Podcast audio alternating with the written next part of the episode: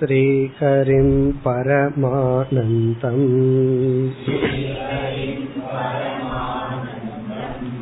उपदेष्टारमीश्वरम्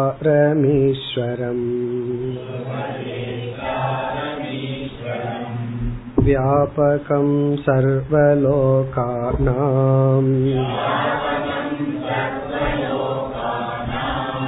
कारणं तं नमाम्यहम्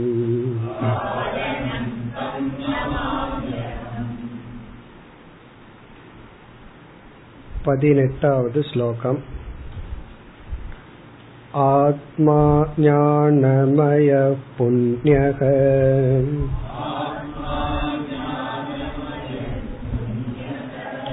देहो मांसमयो शुचिः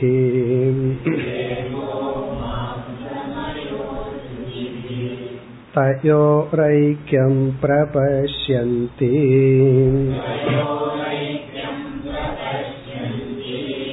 किमज्ञानमतः परम्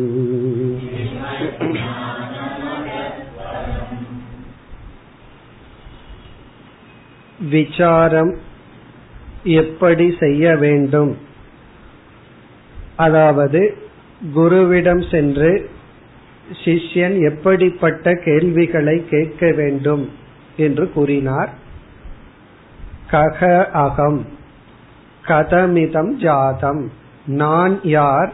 இது எப்படி வந்தது? இதற்கு கர்த்தா யார்? இவைகளுக்கெல்லாம் ஆதாரம் என்ன? இது போன்ற கேள்விகளை கேட்டு இப்படிப்பட்ட கேள்விகளுக்கு இவ்விதத்தில் சிந்தித்து விசாரம் செய்து பதிலை புரிந்து கொள்ள வேண்டும் என்ற சாராம்சத்தை கூறி முடித்தார்.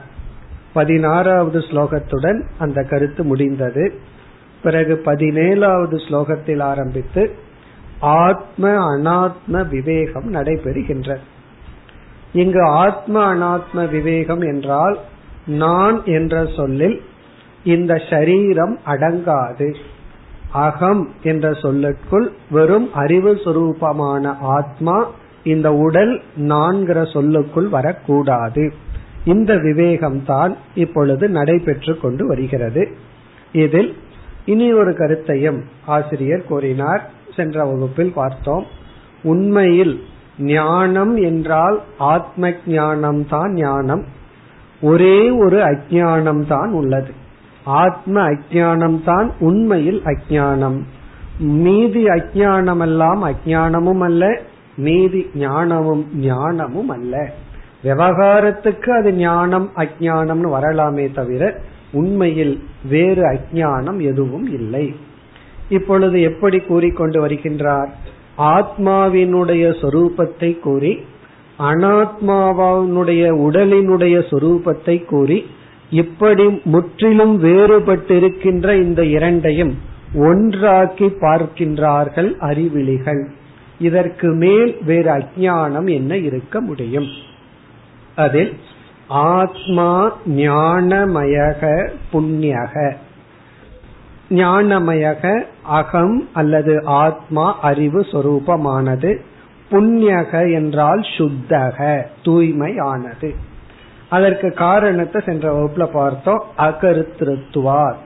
கர்த்தாதான் பாபம் புண்ணியம் என்கின்ற பலனை செயலின் மூலமாக சேர்த்தி கொள்வான்.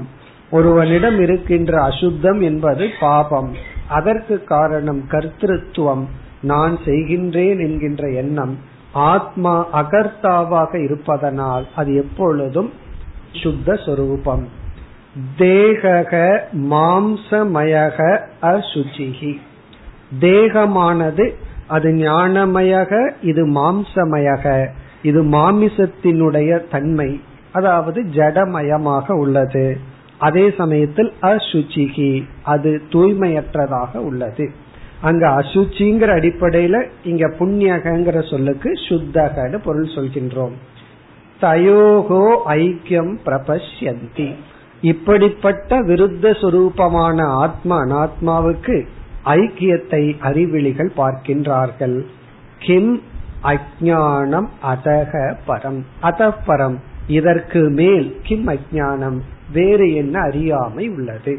ஒரே ஒரு அறியாமை அது ஆத்ம அஜானம் என்றால் ஒரே ஒரு ஞானம் அது ஆத்ம ஞானம் மேலும் இதே கருத்தை தான் தொடர்ந்து கூறுகின்றார் அடுத்து இருபதாவது ஸ்லோகம் आत्मा प्रकाशकस्वच्छः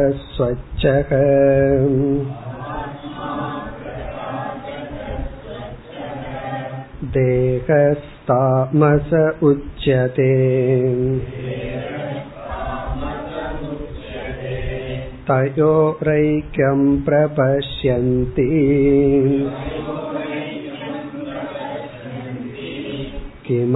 किमज्ञानमतः परम्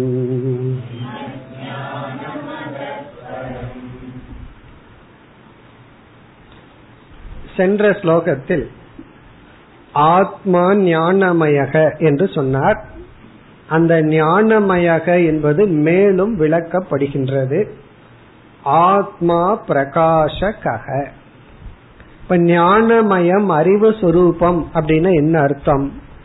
பிரகாஷக அது அனைத்தையும் பிரகாசப்படுத்துவது.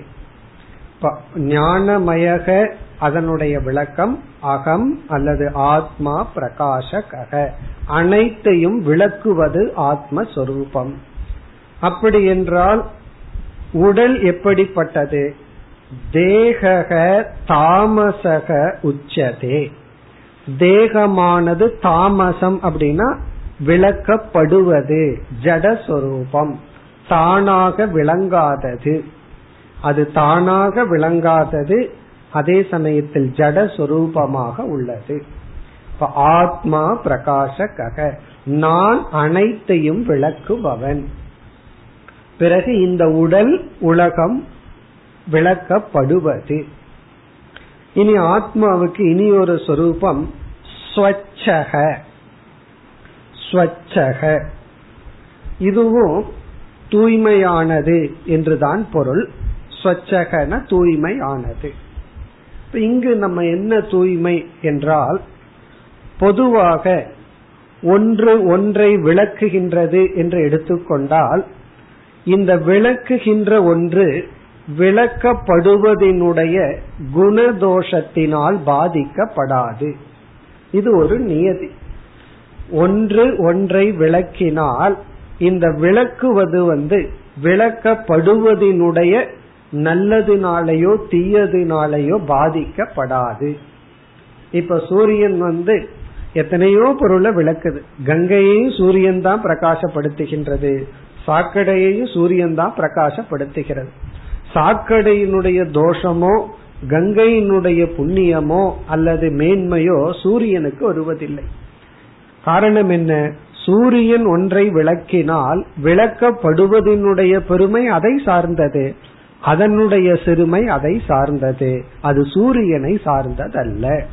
இப்ப இங்க ஸ்வச்சக என்றால் பிரகாச சுரூபமாக இருக்கின்ற நான் எதையெல்லாம் பிரகாசப்படுத்துகின்றேனோ அதனுடைய குணதோஷம் எனக்கு இல்லை.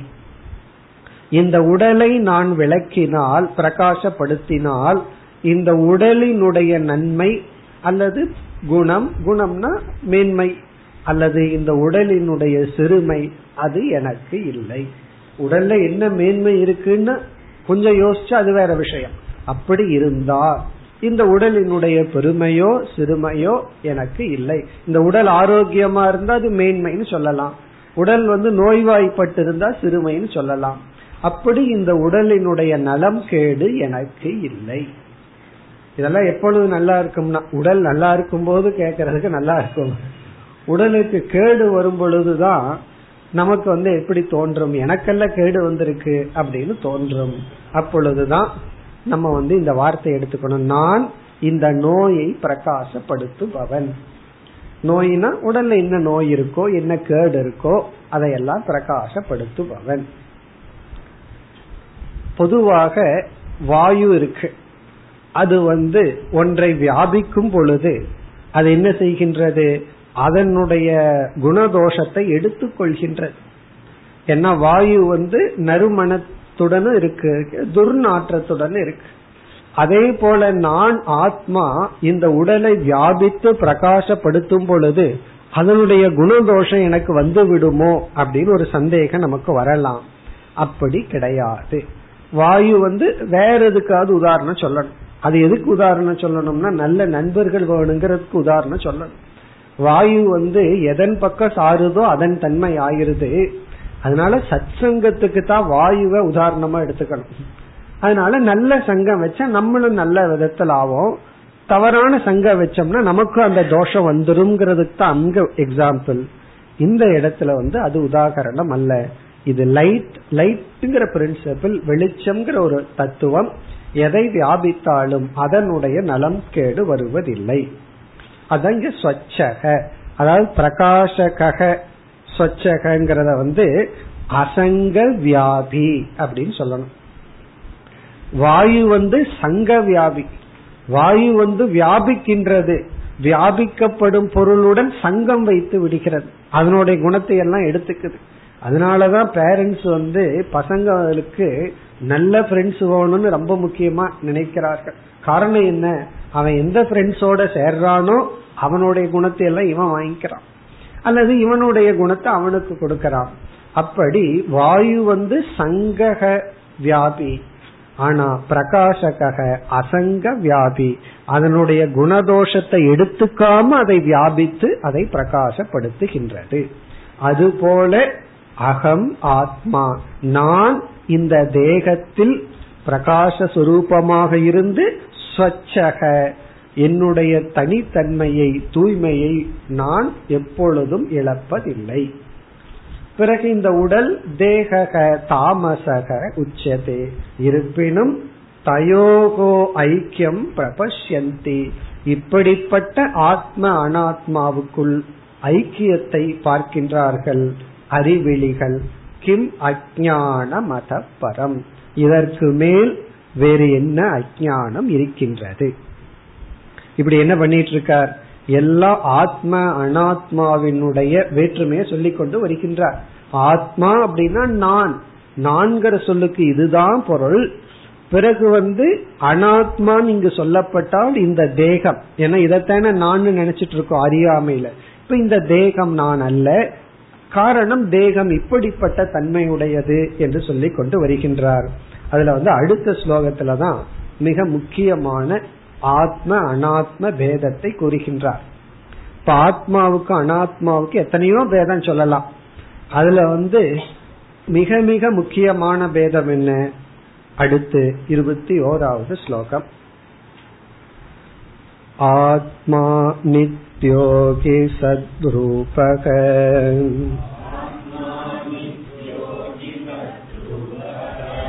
தேகோ நித் ह्यसन्मयः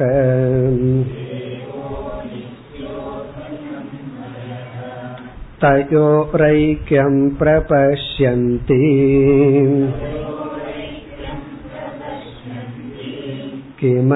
किमज्ञानमतः परम्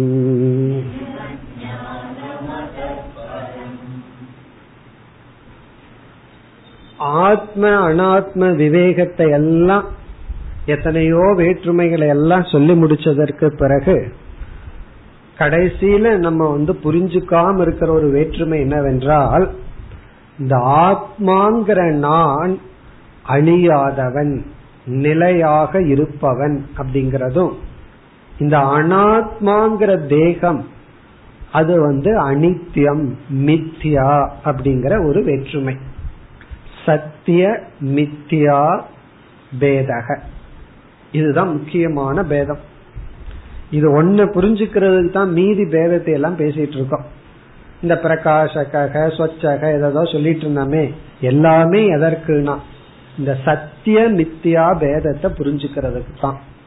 அது ஒண்ணு புரிஞ்சிடுது வேதாந்தம் புரிஞ்சாச்சு. அது ஒண்ணு மட்டும் புரியலனா வேதாந்தம் புரியலன்னு அர்த்தம். இப்ப அதைத்தான் இங்கு குறிப்பிடுகின்றார்.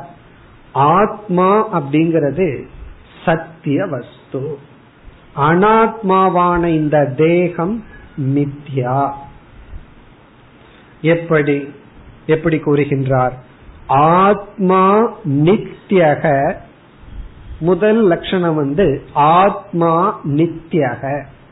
ஆத்மா என்பது என்றும் இருப்பது. நித்தியம் நித்தியம்னா ஏதோ ஒன்று ஆல்வேஸ் என்னைக்குமே இருந்தா அது நித்தியம் அப்படி பார்க்கையில சூன்யமும் நித்தியமா தானே இருக்கு? சூன்யம் அப்படிங்கறதும் அது என்னைக்குமே இருக்கே. அப்படின்னா சத் ரூபக அடுத்தது இது சத்ரூபமான நித்தியக. இது வந்து இல்லாமை அல்ல. அதாவது வந்து வெற்றிடமும் என்னைக்குமே இருக்கே. அது எல்லா காலத்திலும் வெற்றிடமும் இருக்கேன்னு நமக்கு சந்தேகம் வந்துடும் அதனால சத்ரூபாக. சத்ரூபகனா இருத்தல் என்கின்ற தன்மையுடன் நித்தியமாக இருக்கிறது. அந்த இருத்தல்ங்கிறது என்றைக்குமே இருந்தால் அதுதான் சத்தியம். சத் ரூபக நித்தியக. அதனால இந்த நித்தியமும் சத்தும் சேர்ந்துச்சுன்னா சத்தியம். ஏன்னா எத்தனையோ நித்தியம் இருக்கு எத்தனையோ அனித்தியங்கள் எல்லாம் இருக்கு. அதனால இங்க வந்து அந்த நித்தியத்துக்கு வந்து லட்சணம் வந்து சத்ரூபக இருத்தல் என்ற சொரூபம். நம்முடைய அனைத்து அனர்த்தத்துக்கும் மூல காரணம் என்னன்னா அந்த இல்லாமையினாலதான். இல்லாம போயிருமோ அப்படின்னு. எவ்வளவுதான் பணம் சம்பாதிச்சு வச்சாலும் அந்த பணம் ஒரு சமயம் இல்லாம போயிட்டா நமக்கு பயம் எதுன்னா அந்த அசத்துலதான் பயம். அசத் அது இல்லாம போயிருமோ அல்லது வேணுங்கும் போது அது கிடைக்காம போயிருமோ அங்க என்ன ப்ராப்ளம்னா அதனுடைய இல்லாமை அதனுடைய இல்லாமைய நினைச்சுதான். அதே போல நான் இல்லாமல் போயிருவனோ எவ்வளவு வருஷம் இருப்பனோ அதுக்கப்புறம் இல்லாம போயிருவனோ அப்படின்னு சொல்லு. இங்க வந்து அகம் நித்தியக நான் வந்து என்னைக்குமே இருப்பவன்.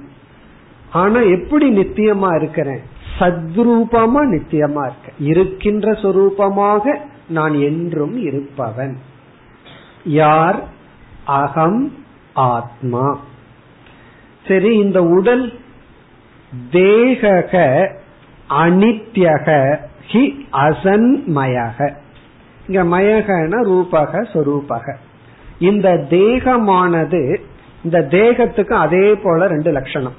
அங்க நித்தியம் சத்துன்னு சொல்லப்பட்டது இங்கு அனித்தியக அசத் என்று சொல்லப்படுகிறது. இந்த காம்பினேஷன் ரொம்ப முக்கியமான காம்பினேஷன் அதாவது அனித்தியம் பிளஸ் அசத் வெறும் அனித்தியம் தேகம் அப்படின்னா துச்சம் அல்லது சூன்யமும் அனித்தியம் தான் அது இல்லவே இல்லை. கிடையவே கிடையாது. அதே சமயத்துல அசத். அசத்தாக அனித்தியமாக இருக்கின்றது. இப்ப அசத்தாக அனித்தியமாக எது இருக்கோ அதுதான் மித்யா. இப்ப மித்யாவுக்கு லட்சணம் வந்து மித்யா இஸ் ஈக்வல் டு அசத் பிளஸ் அனித்யம். இந்த ரெண்டும் சேர்ந்தம்னா அதுதான் மித்யா. சத்தியத்துக்கு லட்சணம் வந்து சத் பிளஸ் நித்தியம் இஸ் ஈக்வல் டு சத்தியம். அசத்தும் அனித்தியமும் இருக்கணும். இதுலயே வந்து ஒரு விதமான கான்ட்ரடிக்ஷன் விளக்க முடியாத கான்ட்ரடிக்ஷனை நம்ம பார்க்கலாம். அசத் அப்படின்னு சொன்னாவே அது இல்லை. அது எப்படி? அனித்தியம் அப்படின்னு சொன்னா அது தற்காலிகமா இருக்கிற மாதிரி இருக்கும்னு அர்த்தம். அப்போ அது உண்மையிலேயே இல்லதான். ஆனா ஏன் அனித்தியம்னு சொல்றோம் அப்படின்னா அங்க அனித்தியம்னு சொல்லும் போதே ஒரு காலத்துல இருந்திருக்கணும் அப்படின்னு நமக்கு மறைமுகமா காட்டப்படுது. அதான் அங்க அனித்தியம்ங்கிற வார்த்தையே வருது. அப்போ ஒரு தேகம் அப்படின்னு பார்த்தா அதுக்கு ஒரு டேட் ஆஃப் பர்த் இருக்கு. அதுக்கு ஒரு டேட் ஆஃப் டெத் இருக்கு. Date of birth date of death என்ன? இந்த இடைவெளி இருக்கே. இந்த இடைவெளியில தான் இந்த தேகம் இருக்கின்றது. அது நம்ம அப்படி சொல்லிக்கிறோம். ஆனா பிறந்த நாள்ல இருந்து டேட் ஆஃப் டெத் வரைக்கும் தேகம் அப்படியேவா இருந்துட்டு இருக்கு ஒவ்வொரு க்ஷணமும் மாறிட்டு இருக்கு சில சமயங்கள்ல ஹாஸ்பிட்டலுக்கு பார்க்க போவீங்க குழந்தை. மூணு மாசத்துக்கு அப்புறம் வீட்டுல போய் பார்த்தா எவ்வளவு மாற்றம் அந்த குழந்தைக்கு எவ்வளவு பெருசா வளர்ந்துட்டு இருக்கு அப்போ மாறிக்கொண்டே மடிந்து கொண்டே அது இருந்து கொண்டே இருக்கின்றது. ஒரு நாள் இருந்தது போல இனி ஒரு நாள் இல்லை நம்ம நம்முடைய உடல். அப்ப இந்த உடல் அனித்தியாக அதே சமயத்துல அசன்மையாக. இங்க ப்ராப்ளம் ஏன் வருதுன்னா இப்படிப்பட்ட சொரூபமான இந்த உடலில் நித்தியத்தையும் சத்தையும் எதிர்பார்க்கும் பொழுது நமக்கு தோல்வி ஏற்படுகின்றது. அந்த தோல்வி வந்து கஷ்டத்தை கொடுக்கின்றது. நமக்கு ஏன் மன சங்கடம் வருதுன்னா நம்ம எதிர்பார்க்கிறது நடக்காததுனாலதான்.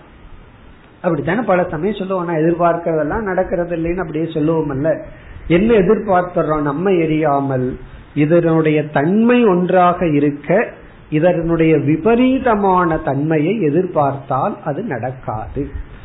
பிறகு ஆத்ம அனாத்மாவை பிரிச்சு ஆத்மாவிட எதிர்பார்க்கலாமான்னா அப்படி சொல்ல வேண்டிய அவசியமே இல்ல. ஆத்மா அப்படித்தான் இருக்கு. இப்ப ஆத்மா வந்து சத்தாகவும் நித்தியமாகவே இருக்கிறதுனால அதை எதிர்பார்க்க வேண்டிய அவசியம் இல்லை. எதிர்பார்த்தாலும் அங்க சந்தோஷம்தான். சரியா தான் இருக்கும். அனாத்மாவான இந்த உடல் நிலையற்றது. ஆனாலும் தயோகோ ஐக்கியம் பிரபஷ்யந்தி கிம் அஜான மத பரம் இப்படி இருந்தும் இந்த இரண்டுக்கும் ஐக்கியத்தை பார்க்கின்றார்கள். அப்படின்னு என்ன அர்த்தம்? இந்த உடலை நித்தியமாகவும் சத்தாகவும் நினைக்கின்றார்கள். ஆத்மாவை அனித்தியமாகவும் அசத்தாகவும் நினைக்கின்றார்கள். அப்படின்னு என்ன ஆத்மாவை பத்தி தெரிஞ்சுக்காம ஆத்மா என்னுடைய சுரூபத்தை இந்த உடல்ல எதிர்பார்க்கின்றார்கள். அறிவிழிகள் இதற்கு மேல விபரீத ஞானம் அறியாம என்ன இருக்க போகின்றது. இப்ப இந்த பகுதியெல்லாம் என்னன்னா அறியாமை அப்படிங்கறது ஆத்ம அஜானம் ஒன்றுதான். ஆத்ம அஜானம் எனக்கு இல்லைன்னு வேணா விற்கப்படலாமே தவிர மற்றவங்க எல்லாம் உனக்கு இது தெரியல அது தெரியலன்னா சந்தோஷப்படணும். காரணம் என்ன? அது உண்மையிலேயே அஜானம் அல்ல. தெரியலன்னா பரவாயில்ல சந்தோஷம்னு விட்டுறணும். அதே போல ஞானம் என்றால் ஆத்ம ஞானம் ஒன்றுதான் ஞானம். இனி இதே கருத்து தான் அடுத்த ஸ்லோகத்தில் மீண்டும் ஆத்மா பிரகாசகக என்று சொன்ன கருத்து விளக்கப்படுகிறது. அதாவது ஞானமயகன்னு பத்தொன்பதாவது ஸ்லோகத்துல சொன்னார்.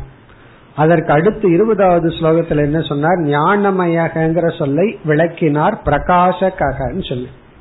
இந்த பிரகாசகங்கிற சொல்ல இனி அடுத்த ஸ்லோகத்தில் விளக்கப் போகின்றார். இந்த இல்லுமினேட்டர் பிரகாசகங்கிறதுல நம்ம தவறு செய்ய வாய்ப்புண்டு. ஆகவே அதை இருபத்தி இரண்டாவது ஸ்லோகத்தில் விளக்குகின்றார். ஆத்மனஸ்தத் பிரகாசத்வம். यत्पदार्थावभासनम्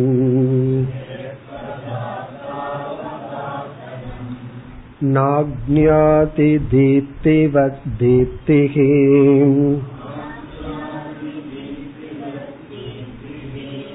भवत्यान्त्यं यतो निशि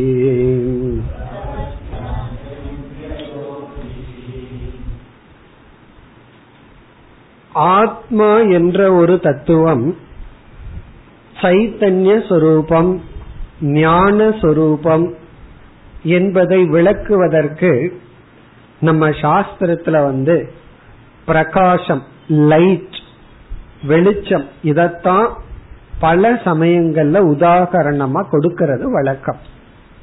சூரிய பிரகாசம் போன்ற பிரகாசம்.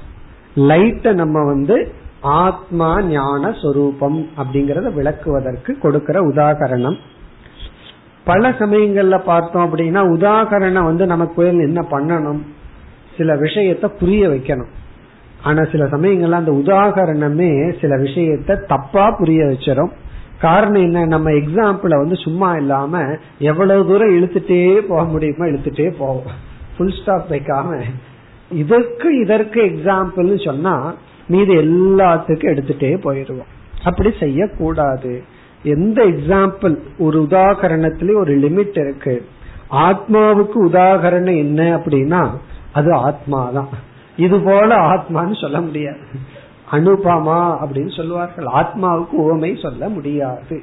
காரணம் என்ன? அது போல இனி ஒரு ஆத்மா இருந்துச்சுன்னா இது பார்த்துக்கோ இது போலதான் ஆத்மா அப்படின்னு சொல்லலாம். ஆனா அப்படி இல்லை. இருப்பினும் சில விஷயத்தை புரிய வைக்கிறதுக்கு வேற வழி இல்லாம எக்ஸாம்பிள் சொல்ல வேண்டியது இருக்கு. ஆகவேதான் இங்கு வந்து அக்னி முதலிய பிரகாசத்தை ஆத்மாவினுடைய ஞான சுரூபத்துக்கு நம்ம எக்ஸாம்பிளா சொல்றோம். ஆனால் ஆத்மாவினுடைய பிரகாசம் அக்னி முதலிய பிரகாசத்தை விட வேறானது அப்படின்னு இந்த ஸ்லோகத்துல சொல்ற ஆத்மாவுக்கு சொல்றப்படுற பிரகாசம்ங்கிற தன்மை அக்னி முதலிய பிரகாசம்ங்கிற தன்மைக்கு வேறாக உள்ளது. அதை குறிப்பிடுகின்றார். பிறகு நம்ம காரணம் பார்ப்போம். வேற எப்படி இருக்குன்னு. இப்ப ஸ்லோகத்திற்குள் சென்றால் ஆத்மனக தது பிரகாசத்துவம். ஆத்மாவிடம் இருக்கின்ற அந்த பிரகாசம் என்கின்ற தன்மை மற்றதை விளக்குதல் என்கின்ற தன்மை. ஆத்மனக தது பிரகாசத்துவம்.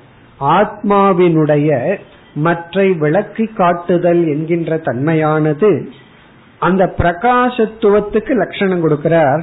எது பதார்த்த அவபாசனம். இந்த பிரகாசத்துவம் அப்படின்னா என்ன? இவ்வளவு நேரம் பிரகாசத்துவம் சொல்றீங்களா? அதுவே எனக்கு புரியல அப்படின்னு என்ன பண்றது? ஆத்மாவிடம் இருக்கின்ற பிரகாசத்துவம்னா பிரகாசத்துவம்னா என்ன? அதை கூறுகின்றார் பதார்த்த அவபாசனம். பதார்த்தம்னா ஆப்ஜெக்ட் பொருள்கள். அவபாசனம்னா விளக்குதல். அந்த பொருள்கள் எல்லாம் நமக்கு விளங்கும்.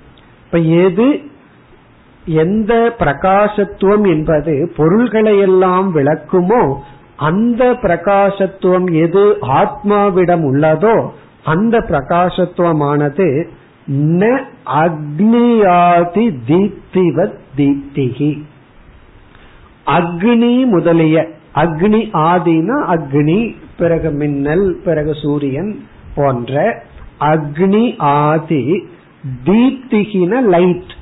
அதனிடம் இருக்கின்ற தீப்தியை போல் ந தீப்திகி ந. அப்படிப்பட்ட ஒளி அல்ல. அக்னியிடம் இருக்கின்ற பிரகாசத்துவம் என்கின்ற தன்மை வேறு ஆத்மாவிடம் இருக்கின்ற பிரகாசத்துவங்கிற தன்மை வேறு. அதனால வந்து அக்னியினுடைய எக்ஸாம்பிள் வந்து ஒரு ஒரு லெவல் வரைக்கும் தான் வரும். அதுவே ஆத்மா அல்ல. அக்னியிடம் என்ன ஒரு பிரகாசம்ங்கிற தன்மை இருக்கோ அதே நேச்சர் தான் ஆத்மாவிடம் இருக்குன்னு அர்த்தம் இல்ல. அது வேறு இது வேறு. அக்னியாதி தீப்திகின அக்னி முதலியவற்றிடம் என்ன ஒரு ஒளி உண்டோ அது போல் அல்ல. எது? ஆத்மாவிடம் இருக்கின்ற பிரகாசத்துவம். ஆத்மாவிடம் இருக்கின்ற ஒளிர்கின்ற தன்மை நெருப்பு போன்றவைகளிடம் இருக்கின்ற ஒளிர்கின்ற தன்மையை போல் அல்ல. பிறகு அதற்கு என்ன காரணம்? யதக ஆந்தியம் நிஷி. நிஷி என்றால் இரவு ஆந்தியம் என்றால் அக்னி முதலியவைகள் ஒரு நேரத்தில் இல்லாமல் சென்று விடுகிறது. இப்ப இரவு நேரத்தில் அந்த பிரகாசம் எல்லாம் இல்லாமல் போகின்றது. ஆந்தியம் நிஷி அப்படின்னா அந்த அக்னி போன்றவைகளினுடைய பிரகாசத்துவத்துக்கு முடிவு உள்ளது. இதுதான் இந்த ஸ்லோகத்தினுடைய கருத்து. அதாவது ஆத்மாவிடம் இருக்கின்ற ஒளிர்கின்ற தன்மை என்பது அக்னியிடம் இருக்கின்ற ஒளிர்கின்ற தன்மைக்கு அப்பாற்பட்டது. நீ இதனுடைய விளக்கத்தை நம்ம பார்ப்போம். இப்ப வந்து நம்ம சொல்றோம் ட்ரெயின் வந்து நின்று கொண்டு இருக்கிறது அப்படின்னு சொல்றோம். நம்ம அப்படி சொல்றதுக்கு என்ன காரணம் அப்படின்னா நம்ம வந்து ஓடுற ட்ரெயினை பார்த்திருக்கிறோம். அப்போ ஓடுற ட்ரெயினை பார்த்திருக்கிறோம் அதனால இப்பொழுது நின்று கொண்டு இருக்கிறதுன்னு சொல்றோம். இப்ப அப்படி இந்த ரயிலினுடைய ஓட்டம் என்பது ரயிலினுடைய சுவாவம் அல்ல. சில சமயம் அது ஓடும் சில சமயம் அது நிற்கும். அது வந்து ஒரு கர்ம. அதே போல ஆத்மா வந்து அனாத்மாவையும் உலகத்தையும் பிரகாசப்படுத்துகிறது அப்படின்னா இந்த பிரகாசப்படுத்துதல் அப்படிங்கிறது ஒரு கர்மமா? அது ஒரு ஆக்டிவிட்டியா ஒரு செயலா? எப்படி ட்ரெயின் ஓடுதோ அதே போல ஆத்மா வந்து அனைத்தையும் விளக்கி கொண்டிருக்கிறது அப்படிங்கிறது ஒரு கர்மமா? அப்படின்னு கேட்டா இங்க வந்து இல்லைன்னு சொல்றோம். சூரியனும் கூட என்ன சொல்கிறார்கள்? அதுல எனர்ஜி இருக்கிற வரைக்கும் தான் அது லைட் கொடுத்துட்டு இருக்குமா? எப்படி நம்ம வீட்டுல லைட் ஃபியூஸ் ஆகிறது போல ஒரு நாள் வந்து டோட்டல் லைட் ஃபியூஸ் ஆக போகுது. சூரியனே என்ன பண்ண போற ஒரு ஆள் நிறுத்திக்க போற பவர் கட் அங்கேயே வரப்போகுது. சூரியன் கிட்டயே பவர் கட் வரப்போகுது. அதுக்கப்புறம் மறுபடியும் பவர் எப்ப வரும்னா பிரம்மாஜி எந்திரிக்கணும் அதுக்கப்புறம் தான். ஒன் ஹவர்ல எல்லாம் அது வந்துடாது அப்போ சூரியனிடத்திலேயே அந்த பிரகாசம் அப்படிங்கிறது ஒரு கர்மமா நிகழ்ந்து கொண்டு இருக்கின்றது என்ன எத்தனையோ காலம் சொல்லுகிறார்கள் ஆனா பயம் வேண்டாம். கேட்டா எத்தனையோ மில்லியன் வருஷத்துக்கு அப்புறம்னு சொல்லுவார்கள். அப்படித்தான் எத்தனையோ மில்லியன் வருஷம் சொல்லி கொண்டு இருப்பார்கள் திடீர்னு போயிரும். என்ன ஆகும் சூரியன் வந்து அதனுடைய ஸ்ட்ரென்த் அது இழந்துரும் அப்போ சூரியன் வந்து பிரகாசப்படுத்தி கொண்டிருப்பது ஒரு ஆங்கிள் கர்மம் இல்லாம தெரியுது. இனி ஒரு ஆங்கிள் அதனுடைய எனர்ஜி குறைஞ்சிட்டே வருது. சூரியன் கிட்ட போக வேண்டாம். நம்ம ஒரு டார்ச் வச்சு செயலை செய்து கொண்டிருக்கின்றது அல்லவா அப்படின்னா அல்ல. இப்ப ஆத்மாவினுடைய ஞானமயக பிரகாசமயக என்பது கர்மம் அல்ல ஆத்மஸ்வரூபம். அது ஆத்மாவினுடைய செயல் அல்ல அனாத்மாவை விளக்குதல் அப்படின்னு சொல்றோம். ஆனா வேற வழி இல்லாம இந்த வெர்பை யூஸ் பண்ற விளக்குதல் அப்படின்னா ஒரு வெர்பு தான் ஒரு ஆக்டிவிட்டிஸ் தான். வேற வேற வழி இல்லை. ஆனால் உண்மையில் ஆத்மஸ்வரூபம். இப்ப ஆத்மாவினுடைய பிரசன்ஸ்ல அனாத்மா ஒளிர்கிறது. ஆத்மா வந்து கஷ்டப்பட்டு போக்கஸ் பண்ணி இந்த பக்கம் அந்த பக்கம்னு சொல்லி அனாத்மாவான உடலை பிரகாசப்படுத்தல. அதனுடைய பிரசன்ஸ் அதனுடைய சொரூபம் அதனுடைய சுவாவம். இப்ப முதல் கருத்து அந்நிய பிரகாசம் எல்லாம் ஒரு கர்மமா இருக்கு. அதனாலதான் என்ன சொல்றோம் இவ்வளவு நேரம் லைட் எரிஞ்சிட்டு இருந்தது இப்ப லைட் எரியல அப்படின்னு சொல்றோம். இவ்வளவு நேரம் விளக்கு எரிந்து கொண்டு இருந்தது இப்பொழுது எரியவில்லைன்னு சொல்றோம். அதே போல இவ்வளவு நாள் ஆத்மா எரிஞ்சிட்டு இருந்தது இப்ப கொஞ்சம் எரியறது இல்ல அப்படின்னு நம்ம சொல்ல முடியாது. காரணம் ஆத்மாவினுடைய பிரகாசத்துவங்கிறது கர்மம் அல்ல. அது வந்து முதல் வேற்றுமை. இப்ப இரண்டாவது வேற்றுமை என்ன என்றால் இந்த ஆதித்யன் அதாவது சூரியன் சந்திரன் பிறகு வந்து அக்னி போன்ற பிரகாசத்துக்கெல்லாம் இருமை அப்படிங்கிறது இருக்கு. அது லைட் அப்படின்னா அதனுடைய ஆப்போசிட் டார்க்னஸ் அப்படின்னு ஒண்ணு இருக்கு. ஆகவே இந்த லைட் எல்லாம் டார்க்னஸ் இருள் அப்படிங்கிற ஒரு தொந்துவத்தில் ஒரு பகுதியா வரும். ஒரு நேரம் லைட்டு இனி ஒரு நேரம் லைட் இல்லை. அப்போ இந்த இடத்துல சூரியன் வந்து ஒரு குறிப்பிட்ட காலம் இந்த இடத்துல இருக்கிறார் வெளிச்சத்தை கொடுக்கிறார். பிறகு இதே இடத்துல இருளும் வருகின்றது. ஆகவே சூரியனுடைய பிரகாசம் அக்னியினுடைய பிரகாசம் எல்லாம் துவந்துவாத்மகம் இருமைக்கு உட்பட்டதாக உள்ளது.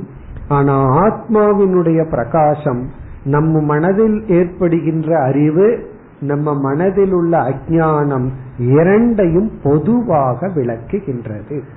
இந்த சூரியனுக்கு போனா நம்ம கண்ணுக்கே வந்துடலாம் நம்மளுடைய கண்கள் வந்து சூரியனுடைய பிரகாசத்திற்கு அப்பாற்பட்டது மேலானது. ஏன்னா சூரியனுடைய பிரகாசத்தையும் அது காட்டுது. சூரியனுடைய இல்லாமையையும் அது இந்த இடத்துல இப்பொழுது பிரகாசிக்கவில்லைங்கிறதையும் கண் காட்டது. அதே போல ஆத்மா மனசுல இருக்கிற அறிவையும் காட்டது. மனசுல இருக்கிற அஜானத்தையும் காட்டுது. அதனாலதான் ஆத்மா ஆத்ம ஞானத்துக்கே விரோதி அல்ல. அப்படி விரோதியா இருந்தா என்ன ஆகிருக்கும் ஆத்ம அஜானமே நமக்கு வந்திருக்காது. ஆத்மாவும் இருந்து ஆத்ம அஜானமும் நம்ம கிட்ட இருக்குதுன்னா ஆத்மா ஆத்ம ஞானத்திற்கே விரோதி அல்ல. அதே சமயத்துல நண்பனும் அல்ல. அது நம்முடைய மனதில் இருக்கிற ஞானம் அஜானம் இரண்டையும் பிரகாசப்படுத்துகின்றது. இப்ப முதல் வேற்றுமை வந்து ஆத்மாவினுடைய பிரகாசத்துவம்ங்கிறது செயல் அல்ல. என்ன செயல்னா அது அனித்தியம் ஆயிரும் எந்த ஒரு கர்மமே செஞ்சுட்டே இருக்க முடியாது. அதாவது ஒரு நேரத்தில் அதுக்கு ஒரு முற்றுப்புள்ளி வந்து விடும் ஆத்மாவினுடைய பிரகாசம்ங்கிறது எதிர் ஆனதல்ல துவந்துவத்திற்குள் வருவதல்ல. இது துவந்துவத்தை கடந்தது. பிறகு அடுத்தது வந்து அக்னி ஆதித்யன் போன்றவைகள் ஒன்றை பிரகாசப்படுத்துகின்றது. ஆனால் அதை இனி ஒன்று பிரகாசப்படுத்த வேண்டும். அது வந்து பரப்பிரகாச அதீன பிரகாசம்னு ஒருவர் எழுதுகின்றார். பரப்பிரகாச அதீன பிரகாசத்துவம்னா அக்னின்னு ஒன்னு இருக்கு அல்லது சூரியன் ஒன்னு இருக்கு. அதனுடைய பிரகாசத்துவமே அதற்கு வேறாக இருக்கின்ற நம்முடைய இந்திரியத்தினுடைய பிரகாசத்தினால் பிரகாசப்படுத்தப்பட்டு பிறகு அதனுடைய பிரகாசத்தை நாம் அறிகின்றோம். அப்படி மற்றதெல்லாம் இனியொன்றினால் விளக்கப்பட்டு அதனுடைய விளக்கத்தை அதனுடைய விளங்குதல்ங்கிற தன்மையை புரிகிறோம். இப்ப ஆத்மாவை விளங்குவதற்கு இனி ஒரு ஆள் வேணுமா? அப்படின்னு கேட்டா ஆத்மா ஆத்மா வேணுமான்னு கேட்டா என்ன சொல்றது? கிடையாது. ஆத்மாவை விளக்குறதுக்கு இனி ஒன்று வேண்டாம். அது தெரியாம சில சமயம் என்ன பண்ணிருவோம்? இந்த ஜாகிரத் சொப்ன சுஷுப்தின்னு போய் ஒவ்வொரு அவஸ்தையா கடந்து போய் துரியம்னு வேற ஒன்னு சொல்லி துரியாதீதம் சொல்ல ஆரம்பிச்சிருவோம். அதுக்கப்புறம் துரியா தீதம் தீதம் இப்படியே அதீதம்னு போயிட்டு போனா எங்க முற்றுப்புள்ளி வைக்கிறது? அப்ப இந்த ஆத்மாவுக்கு மேல எங்க போறதுன்னா ஆத்மாவுக்கு மேல எங்கும் போக முடியாது. அதுவே பிரகாச ஸ்வரூபம் இதெல்லாம் தான் இந்த எக்ஸாம்பிள் இருந்து வேற்றுமை உடைய தன்மைன்னு புரிஞ்சுக்கணும். பொதுவா நம்ம என்ன சொல்லிடுவோம் லைட் இஸ் ஈக்வல் டு ஆத்ம சைத்தன்யம். இது இந்த லைட்டுங்கிறது ரொம்ப லோ லெவல்ல இருக்கிற எக்ஸாம்பிள் தான். இத தெரியாததுனாலதான் ஆத்ம அனுபவம் வரணும்னா லைட் வரணும் அப்படிங்கிற எண்ணம் எல்லாம் நமக்கு வந்துடும் கண்ணை மூடினா எனக்கு ஒரு லைட் தெரிஞ்சது. உடனே ஆத்மா வந்தாச்சு. உடனே அந்த லைட் அப்படியே டிம் ஆச்சு. ஆத்மாவுக்கு லோ வோல்டேஜ் ஆயிருக்குன்னு அர்த்தம். இப்படி எல்லாம் நம்ம நினைக்கிறது காரணம் என்ன அப்படின்னா லைட் இஸ் ஈக்குவல் டு ஆத்மான்னு நினைச்சிட்டோம். லைட் வந்து ஆத்மா அல்ல. லைட்டுங்கிறது ஜஸ்ட் ரொம்ப தூரத்தில் இருந்து ஆத்மாவை புரிய வைக்கிறதுக்கு ஒரு எக்ஸாம்பிள் அதத்தான் ஆசிரியர் சங்கரர் வந்து இந்த ஸ்லோகத்துல கிளாரிஃபை பண்ணியிருக்கார்.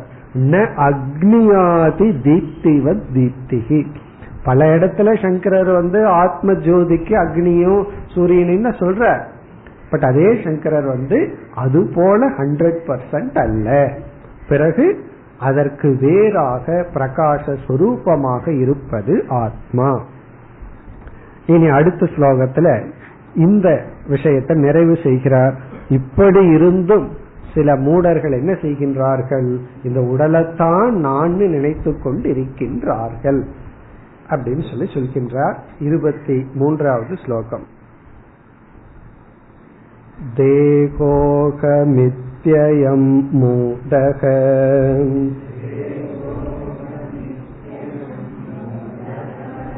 धृत्वा तिष्ठत्यहो जनः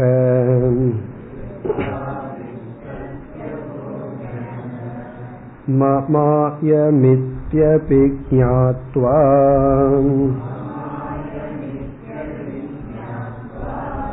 गडद्रष्टेव सर्वता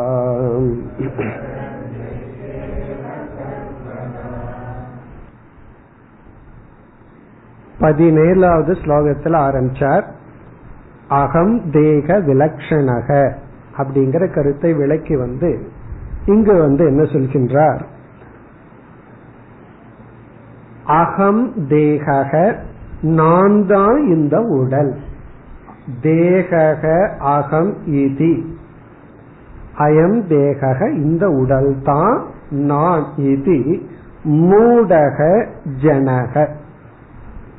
ஜனகங்கிறது கடைசிய முதல் வரையில. மூடக ஜனக மூட ஜனர்கள். ஜனகன மனிதன். மூடக அப்படின்னா அறிவில்லாத உண்மையை புரிந்து கொள்ளாத மனிதர்கள். என்ன நினைக்கின்றார்கள்? அகம் தேகக நான் இந்த உடல் என்று திஷ்டதி. திஷ்டதினா அந்த கொள்கையில் நிற்கின்றார்கள். அகோ. அகோ அப்படின்னா அவருடைய பரிதாபத்தை காட்டுறார் அகோ ஐயோ. நம்ம ஐயோன்னு சொல்லுவோமே. அது போலதான் ஐயகோ அகோ அப்படின்னு என்ன சொல்றது? இவர்களுடைய அறியாமையை. இப்ப மூடக ஜனக மூட ஜனங்கள் தேக அயம் தேக அகம் இந்த உடல் தான் நான் என்று இத்தியபி திஷ்டதி. இப்படியே அவர்கள் இருக்கின்றார்கள். சரி இவர்களை இந்த விஷயத்துல எப்படி இருக்கின்றார்கள்? திருத்துவா அப்படின்னா உறுதியாக. சில சமயங்கள்ல நல்ல விஷயத்துல உறுதியா இருக்க மாட்டார்கள். அல்லது தப்பான கருத்துல தான் உறுதியா இருப்பார்கள். தப்பா புரிஞ்சுக்கிற விஷயத்துல தான் உறுதியா இருப்பார்கள். திருத்துவான பிடித்து கொண்டு விடமாட்டேன்னு பிடித்து கொண்டு இந்த கருத்தை அந்த ஒரு நோஷன் நான் தான் இந்த உடல் அப்படிங்கிறதில் பிடித்து கொண்டு உறுதியாக இருக்கின்றார்கள். ஆனாலும் இவர் என்ன சொல்றார்? இவர்களுக்கு ஒரு ஆங்கிள் பார்த்தா விஷயம் தெரியாமையே இல்லை. இப்ப ஒண்ணுமே தெரியாதவன் அப்படி பண்ணா தப்பு இல்லை இப்ப ஒரு குழந்தை வந்து நான் தான் உடல்னு நினைச்சிட்டு இருக்கு தெரியாது அதுக்கு எதுவுமே தெரியாது. முதல்ல குழந்தைக்கு நான் தான் உடல்னே தெரியாது. அதனாலதான் பசிச்சதுன்னு வச்சுக்குவோமே அது அவங்க அம்மா முன்னாடி வாயை திறந்துட்டு இருந்ததுன்னா சாதத்தை எடுத்து அம்மா வாயில கொண்டு போய் போட போகும் தெரியாது இது நம்ம வாய் வேற அம்மா வாய் வேறன்னு அதுக்கு தெரியாது. ஆகவே அது சர்வாத்ம பாவத்தில் இருக்கு. உள்ள போட்டதுக்கு அப்புறம் தான் தெரியுது எவ்வளவு போட்டாலும் இங்க நிறைய மாட்டேங்குது. அப்பதான் அதுக்கு புரிய ஆரம்பிக்குது. ஓஹோ இது வேற எங்கேயோ போட்டா தான் இந்த வயிறு நிறையும். அப்பதான் புரிய ஆரம்பிக்குது எனக்குன்னு ஒரு வாய் இருக்கு. சில பேர் சொல்றது இல்லையா ஆனா அப்பாவும் பிள்ளையுமா இருந்தாலும் வாயு வயிறு வேறதான்னு சொல்லி கிராமத்துல சொல்லுவார்கள். உன்னோட வாய் வேறதான் உன்னோட வயிறு வேறதான். அப்பதான் ஒரு தனித்தன்மை வருகிறது. நான் அப்படின்னு அந்த பிரிவு வருகிறது. இந்த உலகம்ங்கிறது வேற நான்கிறது வேற அப்படின்னு பிரிவு வருகிறது. சரி அது வரைக்குமாவது இந்த உடல் நான் நினைச்சிருந்தா பரவாயில்ல. இப்ப இரண்டாவது வரையில் என்ன சொல்கின்றார்? இந்த மூட ஜன ஜனத்துக்கு விஷயம் வேற தெரியுதா? எப்படின்னா எது என்னுடையதுன்னு நான் சொல்றேனோ அது கண்டிப்பா நான் அல்ல அப்படிங்கறது காமன் சென்ஸ் சொல்ற எது என்னுடையதுன்னு நான் வந்து பிரயோகம் பண்ணியிருக்கிறேனோ அதை போய் நான் நான் சொல்லிட்டு இருக்க மாட்டேன். இது என்னுடைய வீடு அப்படின்னு சொன்னதுக்கு அப்புறம் நான் தான் வீடு அப்படின்னு சொல்லணும் இது என்னுடைய மாடு. அப்படியே சொல்லிட்டோம்னா வேற போல இது என்னுடைய கழுதை. இப்படி எல்லாம் சொல்லிட்டு போறோம்னு வச்சுக்கோமே. கண்டிப்பா அதை நான் சொல்ல மாட்டோம். அதுக்கு இவருக்கு சொல்றாரு ஒரு உதாரணம். இந்த வேதாந்தத்துக்குள்ள பாத்தீங்கன்னா இந்த பானை பாம்பு இதை தவிர வேற உதாரணமே எடுக்க மாட்டார்கள். இங்கும் அந்த அதே பானை உதாரணம் தான். இது என்னுடைய பானை அப்படின்னு இவர் வந்து பிரயோகம் பண்றார். இவர் என்னைக்குமே நான் தான் பானைன்னு உட்கார்ந்தது கிடையாது. காரணம் என்ன? இது என்னுடைய பானை. என்னுடைய பானைன்னு சொன்னதற்கு பிறகு எனக்கு கன்ஃபியூஷனே கிடையாது நான் பானையா அப்படிங்கிற விஷயத்துல. இது தெரிஞ்சும் இவர் வந்து சில சமயம் தன்னுடைய உடலை என்னுடையதுன்னு வேற பிரயோகம் பண்ற என்னுடைய அப்படின்னு உடலை அவர் வந்து பயன்படுத்தியும் இப்ப டாக்டர் கிட்ட போறோம். நமக்கு உடல்நிலை சரியில்லை. அங்க போய் நம்ம என்ன சொல்றோம் டாக்டர் கிட்ட? என்னுடைய உடல்நிலை சரியில்லை அப்படின்னு தான் சொல்லுவோம். ஆனா அங்க டாக்டர்கிட்ட போய் நான் சரியில்லை சொல்லிட்டு இருப்போம். சப்போஸ் சொல்றோம்னு வச்சுக்கோமே. டாக்டர் கிட்ட போய் நான் சரியில்லை டாக்டர் நான் சரியில்லைன்னா டாக்டர் என்ன செய்வா தெரியுமோ? நீங்க போற வேண்டிய டாக்டர் நான் இல்லை. வேற டாக்டர் கிட்ட நீங்க போகணும் அப்படின்னு அப்ப அங்க போன நேச்சுரலி என்னுடைய உடல்னு சொல்றோம். அப்ப சங்கரர் என்ன சொல்றார்? என்னுடைய என்று இந்த உடலை இவர்கள் குறித்த போதிலும். அதாவது என் மம என்னுடையது அப்படின்னு சில சமயம் இவங்க உடலை குறிச்சிட்டோம். வேற எந்த இடத்துலயும் என்னுடையதுன்னு சொன்னது நான் அல்லங்கிறத தெரிஞ்சும் இந்த உடலை நான் சொல்லிக் கொண்டு இருக்கின்றார்கள் இப்ப இவர்களுடைய அஜானத்தை என்ன சொல்வது? ஒண்ணுமே தெரியலனா பரவாயில்ல. கொஞ்சம் விஷயம் தெரிஞ்சும் இந்த தவறை செய்கின்றார்கள். அகோ மூட ஜனக. அதுதான் கருத்து. இப்ப இரண்டாவது வரியில மம அயம் இத்தியபி ஞாத்வா. இத்தியபி ஞாத்வான இவ்விதம் தெரிந்தும் கூட. மம அயம் அயம்னா அயம் தேக இந்த உடலானது மம என்னுடையது. இப்ப என்னுடைய உடல். இப்ப என்னுடைய உடல் வந்து இவ்வளவு கிலோ இருக்கு. என்னுடைய உடல் வந்து இவ்வளவு ஹைட் இருக்கு. என்னுடைய உடல்ல இந்த நோய் இருக்கு. இவ்வளவு வயதாயிருக்கு எனக்கு. இப்படி எல்லாம் நம்ம சொல்லியும் அதாவது என்னுடையதுங்கிறத வார்த்தையை உடலுக்கு பிரயோகம் செய்தும் பிறகு முதல் வரியிலுக்கு போகணும். அயம் அகம் தேக இது திருத்வா திஷ்டதி. அப்படி இருந்தும் நான் தான் உடல். அகம் தேகக நான் உடல் என்று நினைத்து கொண்டிருக்கின்றார்கள்.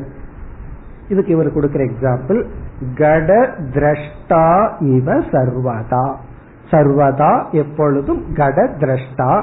பானையை பார்ப்பவன் பானையை என்னுடையது என்று சொல்பவன் பானையிலிருந்து வேறானவன் அப்படிங்கறத அறிந்தது போல இந்த உடலை நான் பார்ப்பவன் இந்த உடலை என்னுடையது என்று நான் சொல்பவன் இந்த உடலிலிருந்து வேறானவன் என்று தெரிந்தும் இவர்கள் அவ்வளவு சுலபமாக விடுவதில்லை. இவர்கள் இவர்கள்னா நம்ம யாரையோ பார்க்க கூடாது நம்ம தான் சொல்லிட்டு இருக்காங்க நம்ம தான் அப்படி நினைச்சிட்டு இருக்கோம் எப்பெல்லாம் புலம்ப ஆரம்பிக்கிறோமோ அப்போ இந்த வார்த்தை தான் ஜனக மூடக அப்படின்னு அர்த்தம். இந்த புலம்பல் எதிலிருந்து வருது? உடல்ல இருந்து வருது. இந்த உடல்ல நான் நினைச்சதனுடைய எக்ஸ்டென்ஷன் தான் எல்லா சம்சார வர்ணனமும். இப்ப இந்த பகுதி வரைக்கும் அதாவது பதினேழுல இருந்து இருபத்தி மூன்றாவது ஸ்லோகம் வரைக்கும் அதாவது நான் இந்த உடல் அல்ல அப்படிங்கிற கருத்து. இந்த நான் உடல் நினைக்கிறது தான் அறியாமை வேற அறியாமை எதுவும் கிடையாது. வேற எதெல்லாம் நமக்கு தெரியலன்னு இந்த உலகம் சொல்லுதோ அதுல நம்ம பெருமை அடையணும். யாராவது பார்த்து உனக்கு இது தெரியல அது தெரியலன்னு சொன்னா சந்தோஷப்படணும். அந்த தரண வித்யா கதை தெரிஞ்சிருக்கு உங்களுக்கு. அவன் வந்து படகுல போகும் பொழுது இவனுக்கு ஸ்விம்மிங்க தவிர எல்லாம் தெரியும். என்ன பிரயோஜனம்னா அந்த நேரத்துல காப்பாத்துறது வந்து அந்த நீச்சல்ங்கிற ஞானம்தான். அதே போல வந்து நமக்கு ஆத்ம ஞானம் ஒன்றுதான் ஞானம். மீதி எத்தனையோ விஷயம் தெரியும் தெரியாமல் இருக்கலாம் அந்த கருத்தை சொன்னார் அதாவது நாற்பதாவது ஸ்லோகம் வரைக்கும் ஆத்ம அனாத்ம விவேகம் தான் ஆனா இதுவரை ஒரு பகுதி இனிமேல் வேறு ஆங்கிள் இந்த ஆத்ம அனாத்ம விவேகத்தை செய்கின்றார் அடுத்து இருபத்தி நான்காவது ஸ்லோகம்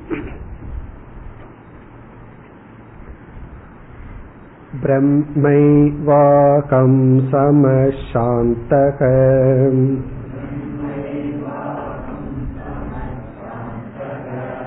सच्चिदानन्तलक्षणः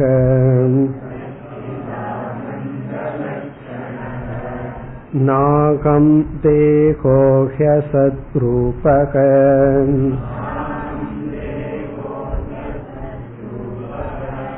ज्ञानमित्युच्यते बुधैः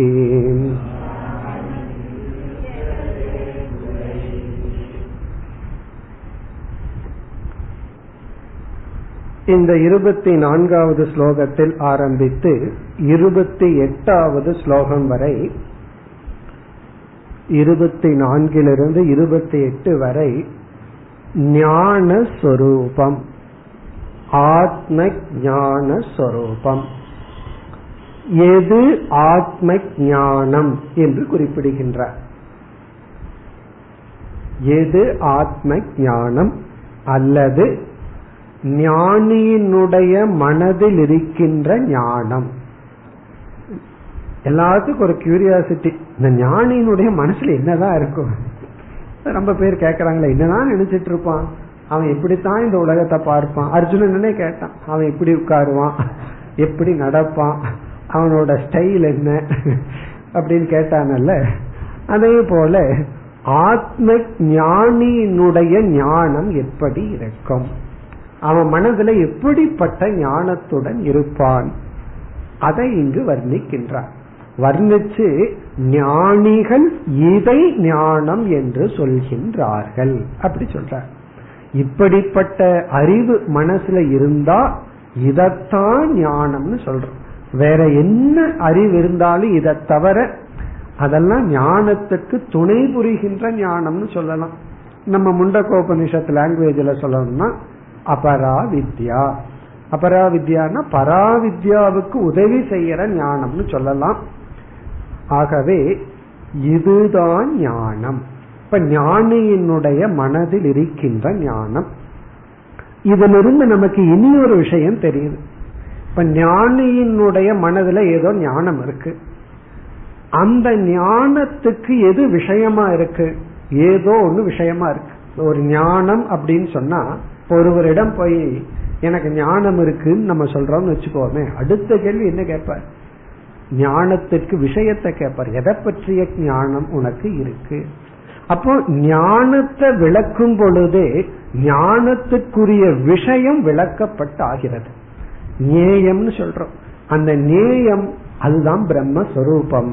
ஆகவே இந்த பகுதியில நம்ம வந்து ரெண்டு கருத்தையும் பார்த்துறோம். ஞானியினுடைய ஞானம் அந்த ஞானத்துக்குரிய விஷயத்தினுடைய விளக்கம். இப்படி அவன் நினைத்து கொண்டிருப்பான். ஆகவே நமக்கு பிரம்மத்தினுடைய லட்சணம் வருது அல்லது ஆத்மாவினுடைய லட்சணம் வருது. அதே சமயத்துல ஞானியினுடைய ஞானமும் வருகின்றது. பிறகு இங்க ஞானம் எப்படி இவர் பிரசன்ட் பண்றாருன்னா ஆத்ம அனாத்ம ஞானமா பிரிச்சு சொல்றார். அனாத்ம விஷயத்துல இவனுக்கு என்ன ஞானம் ஞானிக்கு இருக்கு? அல்லது அனாத்மாவை எப்படி இவன் புரிந்துள்ளான்? ஆத்மாவை எப்படி இவன் புரிந்துள்ளான்? ரெண்டு முக்கியம். வெறும் ஆத்மா மட்டும் சத்தியம்னு புரிஞ்சுட்டா போத ஆத்மா சத்தியம்ங்கிறது அது சத்தியமா இருக்கணும்னா அனாத்மா மித்தியா ஆனாத்தான் அதையும் சத்தியமா வச்சிருந்தா ரெண்டையும் வச்சுக்கோமே அப்படின்னு சொல்லி வச்சிருந்தோம் அப்படின்னா அது ஆத்மா சத்தியம் ஆயிராது ஆகவே ஆத்மாவினுடைய சத்தியத்துவமே அனாத்மாவினுடைய மித்தியாத்துவத்தை புரிஞ்சுக்கிறத வச்சுதான் இருக்கு. இது எப்படின்னா ஒருவர் சொல்ற கயிற்றிலிருந்து பாம்பை பார்த்துட்டு இவர் என்ன சொல்றார் எனக்கு கயிறு புரிஞ்சது இருந்தாலும் பாம்பு அங்க இருக்குன்னு சொல்றாருன்னு வச்சுக்கோமே. எனக்கு கயிறெல்லாம் புரியாம இல்ல. எனக்கு கயிறு புரிஞ்சது நீங்க சொல்றது மேல ஸ்ரத்த இருக்கு அங்க கயிறு இருக்கு. இருந்தாலும் பாம்பும் இருக்கே என்ன பண்றதுன்னு கேட்டா உனக்கு கயிறு இருக்கு கயிறு புரிஞ்சிடுதுன்னு சொன்னது புரியலின்னு அர்த்தம். ஏன்னா பாம்பு போனா தான் கயிறு அங்க புரியும். பாம்பு போகாத வரைக்கும் அந்த கயிறு வந்து புரிஞ்சிடுதுன்னு சொன்னாலும் புரியல. என்ன சில பேர் வந்து எனக்கு பிரம்மன் புரிஞ்சிடுது ஆனா இந்த பக்கத்து வீட்டு ஆள் தான் என்ன தொந்தரவு பண்ணிட்டே இருக்கான்னு பிரம்மம் புரிஞ்சுட்டா பக்கத்து வீட்டு ஆள் எங்க போவாரு? அது பிரம்மத்துக்குள்ள போய் இருக்கணும்ல இதுல இருந்து பிரம்மன் புரியலைன்னு அர்த்தம். ஏன்னா பிரம்மன் புரிஞ்சிடுதுன்னு சொன்னா கம்ப்ளைனுக்கு வந்து குறை சொல்றதுக்கு ஒண்ணும் கிடையாது. ஏன்னா பிரம்மத்தை தவிர யாரும் இல்லையே. இல்ல வேற எல்லாம் இருக்கேன்னு அதான் மித்தியாவாச்சு அது மித்தியாவானா தானே பிரம்மன் புரிஞ்சிருக்கணும். ஆகவே இந்த பகுதியில இரண்டு ஞானம் ஆத்ம ஞானம் அனாத்ம ஞானம் ஆத்மா இப்படிப்பட்டது என்றும் அனாத்மா மித்தியா என்றும் ஞானி புரிந்துள்ளான் என்று இனிமேல் வருகின்ற ஸ்லோகங்கள். இந்த ஸ்லோகம் எல்லாம் நிதித்தியாசனத்துக்கு நல்ல ஸ்லோகங்கள். இனிமேல் பார்க்க போறமே அந்த ஸ்லோகம் எல்லாம் இதுதான் ஞான சொரூபம் இதைத்தான் ஞான சொரூபம் என்று ஞானிகள் கூறுகின்றார்கள். இதுல வந்து நான் அகம். அகம் நான் வந்து இந்த சொரூபமாக உள்ளேன். நான் வந்து பிரம்மமாக விதவிதமான லட்சணம் இப்படி உள்ளேன் என்றதை குறிப்பிட்டு பிறகு எங்க நமக்கு குழப்பம் வந்துள்ளது? இந்த உடல்ல தான். இப்ப இந்த உடல் நான் அல்ல. இந்த உடல் நான்கிற சொல்லுக்கு அர்த்தம் அல்ல. அதற்கு காரணம் அது அசத் அது மித்யாவாக இருப்பதனால். இப்ப ஏன் இந்த உடல் நான் அல்ல? பிறகு நான் பிரம்மன் அல்லது அழியாத பொருள் அப்படி இருப்பதற்கு என்ன காரணம்? என்ன லட்சணம்? அதெல்லாம் நமக்கு சொல்ல போகின்றார். அகம் கக அகம் ந கக. நான் யார்? நான் யார் அல்ல? நான் எதனால பிரம்மனா இருக்கிறேன்? நான் எதனால தேகமா இல்லை? இந்த எண்ண ஓட்டங்கள் இந்த அறிவு தான் ஞானம். இதத்தான் இப்படி புரிஞ்சுக்கிறதத்தான் ஞானம் என்று ஞானிகள் கூறுகின்றார்கள் என்று நம்ம இருபத்தி எட்டாவது ஸ்லோகம் வரை வர இருக்கின்றது. அடுத்த வகுப்பில் பார்ப்போம். ஓம் போர் நமத போர்